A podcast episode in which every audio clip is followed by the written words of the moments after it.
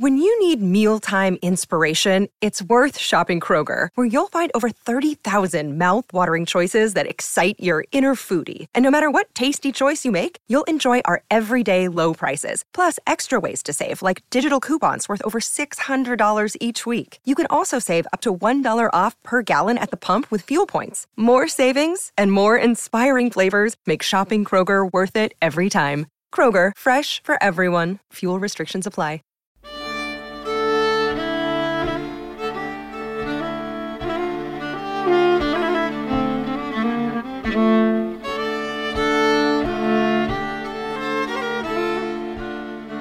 Hello, everyone, and welcome to Luke Lore, a quick deep dive into a folklore topic where I share some of the stories from around the world that have piqued my interest.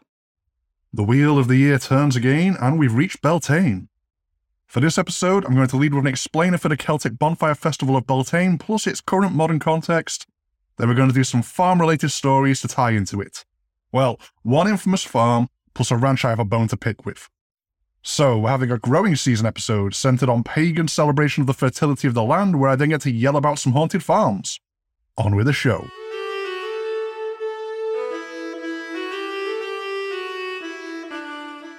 Bright Fire. Beltane is the next Celtic bonfire festival after Imbolc, celebrating the end of spring and the start of summer. Growing both crops and livestock are understandably significant to any community which would like to continue eating, so the significance of the sunny season speaks for itself, really. Beltane having one translation as simply bright fire, the festival can be traced back to at least the Iron Age, giving it a good 3,000 plus year run. Similar to Samhain, on the night before the 1st of May, there would be a mass extinguishing of hearth fires to be relit from a communal fire. The public bonfire the celebration revolved around, symbolically tying the community closer together this way. Cattle would be driven around the Beltane bonfire, and dancers would cross over it as part of ritualistic purification by the heat of the flames, although an excess of alcohol probably also played a part in the fire leaping. This was such an important festival, it very nearly made it intact to the modern day thanks to strong Gaelic traditions across Scotland, only beginning to fully phase out of British culture in the 19th century. In 1820, the Scottish village of Helmsdale recorded having its final Beltane bonfire. The Shetland Isles stopped lighting their fires in the 1870s, and then, at the start of the 20th century, the Arthur's Seat bonfire in Edinburgh was possibly the last festival to stop. We've discussed Arthur's Seat in one of the Edinburgh episodes. It isn't a surprise this was one of the longest to hold out, but even there, the fires went dark. Yet Edinburgh didn't even go a hundred years before the bonfires came back. In 1988, a strange collaboration was held between a local band and the Edinburgh University School of Scottish Studies. Angus Farquhar from the band Test Department, choreographer Lindsay John, and folklorist Margaret Bennett were all key players in an interesting plan to build some community spirit for the city. They were relighting the Beltane fire. Unable to randomly start burning things on Arthur's Seat again, plus looking for a more central, easy to access location, the celebration was moved to Calton Hill. In no small part, this was a conscious move to try and reclaim the area from its den reputation as a cheap drugs and rough sex no go area of the city, with only five performers at the first Beltane revival and 50 to 100 people in the first audience. The new Beltane never claimed to be a return to the original traditions, but more to be a modern celebration of that history. It retains some key cultural and mythological touchstones, with a procession anti clockwise around the area that mixes a performance including the crowning of the May Queen, the death and rebirth of the Green Man, and the lighting of the bonfire, all mixed with a modern music festival. It grew from here to be a massive success. The Beltane Fire Society runs an annual festival that frequently sells out of tickets with hundreds of performers and thousands of attendees. The previously notorious Calton Hill Park has massively benefited from the move to reclaim it that the initiative led, and the festival continues each year with a revival of pagan imagery at its foundation, even though it has grown to be something new and unique unto itself. When the bonfires themselves went dark for some 60 to 80 years, the summer celebration continued in Britain through to the modern age with the May Day celebration. May Day is a public bank holiday in the UK, with celebrations either moved to the first Monday of May or else still on the 1st of May itself. This year, the 1st of May being a Sunday will result in a full weekend of festivities across a lot of locations in the Isles. There's a hodgepodge of traditions scattered around the various counties. Scotland always had its Beltane bannocks being made in bulk this time of year, a traditional oatcake, even after the bonfires went dark. Morris dancing is a common, if mildly terrifying, sight across both England and Wales, Hobby horses will go on a rampage in some villages, the summer equivalent of the Mari Lwyd being a performer in a strange horse themed costume with a mission for mischief. Padstow in Cornwall has double the hobby horse trouble with two rival hobby horses that have a competing blue team and red team Old Os causing Mayday chaos. Maypoles still get set up and danced around with rubbings in public despite their overt, shall we say, fertility symbology.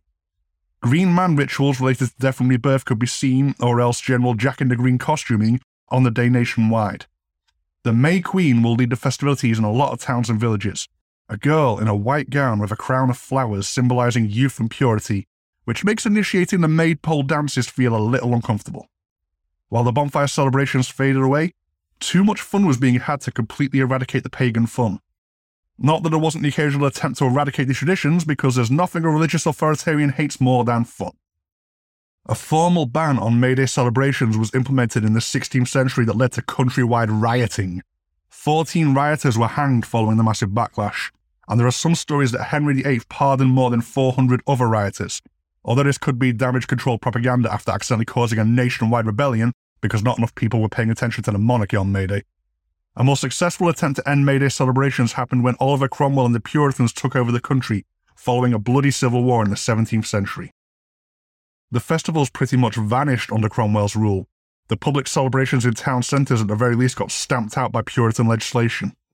Cromwell especially hated maypoles, describing them as a heathenish vanity generally abused for superstition and wickedness. I mean, he wasn't wrong, like, but it's still a spoil sport. Cromwell only lasted five years as the self appointed Lord Protector. His third son, Richard, who he appointed a successor not even managing a full year before being forced to resign, and Charles II was invited to rule.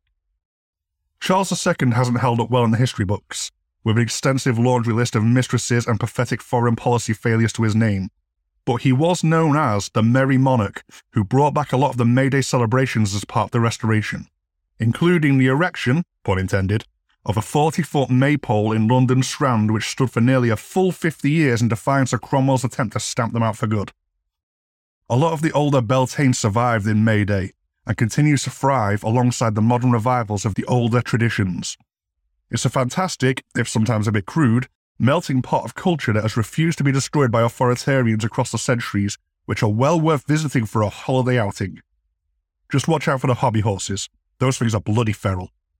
Now, on to the farm based mayhem to celebrate the coming summer.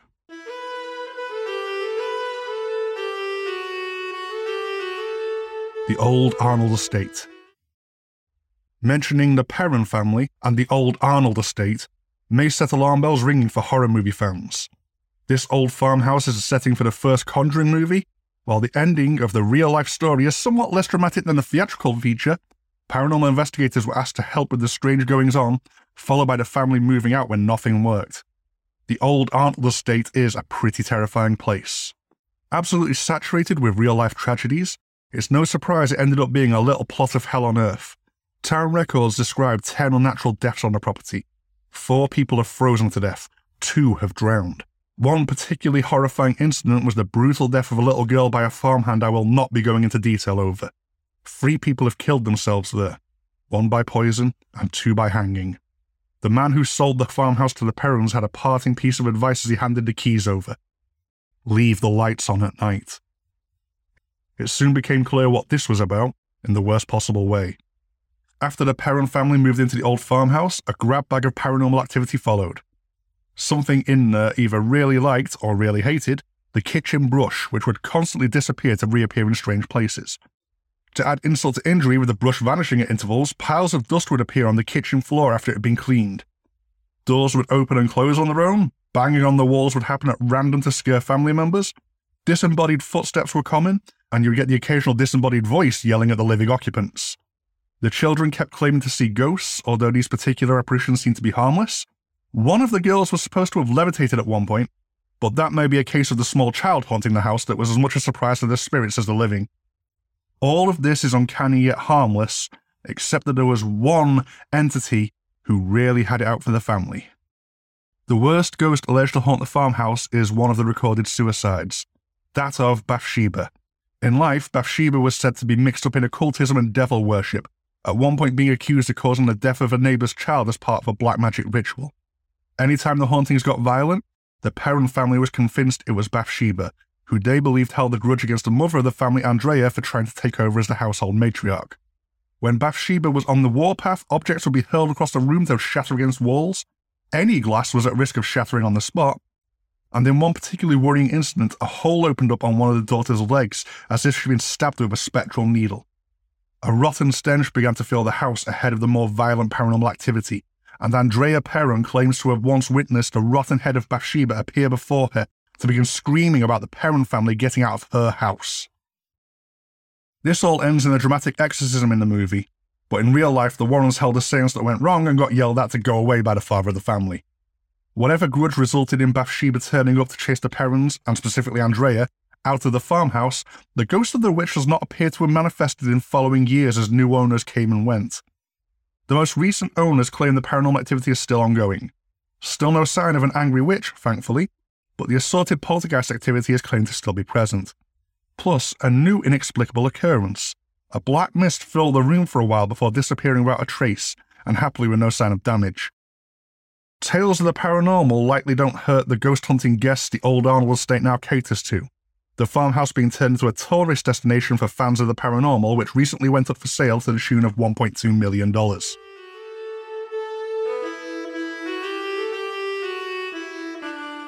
An infamous patch of paranormal land. Okay, this is a long time coming, has been something that's annoying me pretty much since I first found out about it. This podcast is not like to be someone's first introduction to Skinwalker Ranch, although I'll get everyone up to speed before I do go off. Skinwalker Ranch is a complicated, or at least highly contentious, topic. An incredibly active patch of land with huge amounts of anecdotal evidence that is frequently supported by other witnesses or else matching accounts at different points in time but no one seems to agree on why this place is a hotspot for the extraordinary. Is it ghosts? Demons? Aliens? Bigfoot? Fairies? Time travel? Dimensional weirdness? Could it even be local indigenous folklore exactly like it says on the tin? Although some people have a weird aversion to accepting that as a possibility. Other people take a holistic approach to this and simply shrug, saying it's probably all of the above. It's just that active of an area, as I've already lampshaded, there is also, of course, the creature which it is named after the Skinwalker. The Skinwalker is an evil witch, and I mean that in a way that does not completely translate into English. When the Navajo try to tell you this thing is evil, they aren't messing around. No ambiguity, no secretly misunderstood nice ones, evil and dangerous. This is how J.K. Rowling managed to cause a controversy attempting to appropriate the idea for one of her Wizarding World tie ins trying to apply a modern European storytelling trope to the concept. That really isn't how it works, and it upset a lot of people that she went full steam ahead with bullheaded ignorance on the topic. It is a massive taboo to use the Navajo name of a skinwalker out loud, for it will attract their attention. I know this name and will not be using it or offering the direct translation of the term. It's easy enough to find and may be different when written, but when spoken, well, don't. Doing it just to show off is massively disrespectful and punching down pretty hard. Just saying Skinwalker isn't so bad, because it's a weird English language nickname, as such not really a part of the taboo, although it remains an awkward topic as not supposed to be talked about at all. Able to shapeshift into animals, they have a wide range of curses and dark magics at their disposal, along with being notoriously difficult to kill. If they have taken an interest in a home, they bang on the walls and windows, as well as make scraping noises on the roof, peering within as either person or animal to glare at those inside. More than simply being a nuisance looking to freak out the occupants, a skinwalker tries to make eye contact, as this will then give them control over the person they lock gaze with. They're supposed to enjoy their near immortality in the modern day by appearing suddenly in front of cars to try and cause an accident they themselves can easily walk away from. In theory, dipping bullets into white ash before shooting them in the neck or head will deal with the witch, but in practice, you're best seeking out a shaman who can use rituals to reflect back the dark power of the Skinwalker against itself. It's just not a fight you want to pick. Which leads us back to that one ranch. Skinwalker Ranch is named after a nearby feature of the terrain, what the indigenous Ute call Skinwalker Ridge. Already, this ranch is and always has been a terrible idea.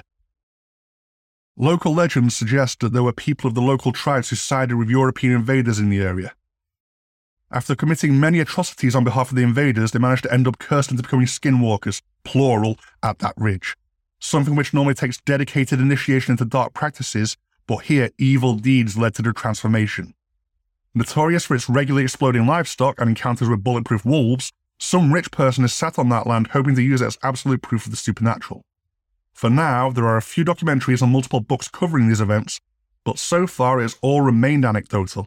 But there are big plans to do a lot more on camera and actually catch some activity from what's supposed to be potentially the most supernaturally active place on the planet. The sightings of strange lights in the sky seem to be the main driving force for ownership of the ranch. Some people believe this is going to be the one that proves aliens are crossing the vastness of space for two to three minutes of probing before going home again. The 1996 sale of the ranch, though, got a Pigasus Award off the famous skeptic James Randi for being a ridiculous purchase, chasing unproven stories. It went on to be sold again to the next person with interest in the location for over $4 million in profit, so the 96 buyer got the last laugh there. Place your bets now, I guess. The investigation continues, and expectations for the ranch are high. I, for one, would suggest being nowhere near somewhere called Skinwalker Ridge that has a terrible curse attached to it, but some pundits are hoping for fairy powered flying saucers piloted by Bigfoot traveling through time being caught on camera any day now.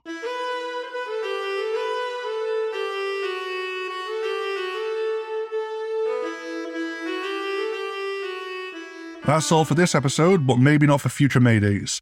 I stuck to Britain for the Beltane side of things, 2022 being an exploration of the pagan wheel of the year, which is pretty Celtic centric, but there's a lot more going on across Europe I could come back to next year. I'll definitely be putting a spotlight on hobby horses at some point, they're too fun not to get a deeper dive.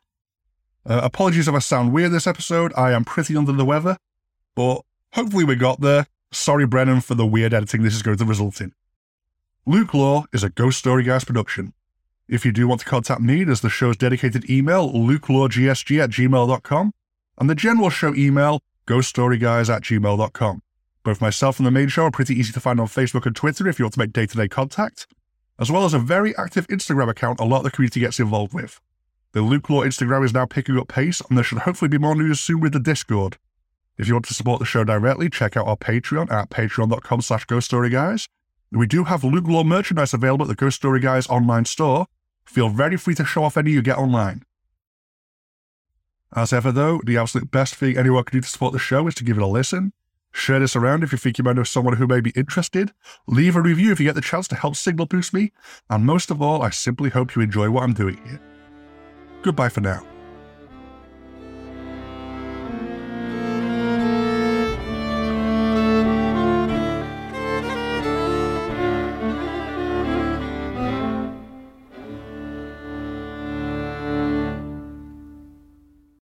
When you need mealtime inspiration, it's worth shopping Kroger, where you'll find over 30,000 mouthwatering choices that excite your inner foodie. And no matter what tasty choice you make, you'll enjoy our everyday low prices, plus extra ways to save, like digital coupons worth over $600 each week. You can also save up to $1 off per gallon at the pump with fuel points. More savings and more inspiring flavors make shopping Kroger worth it every time. Kroger, fresh for everyone. Fuel restrictions apply.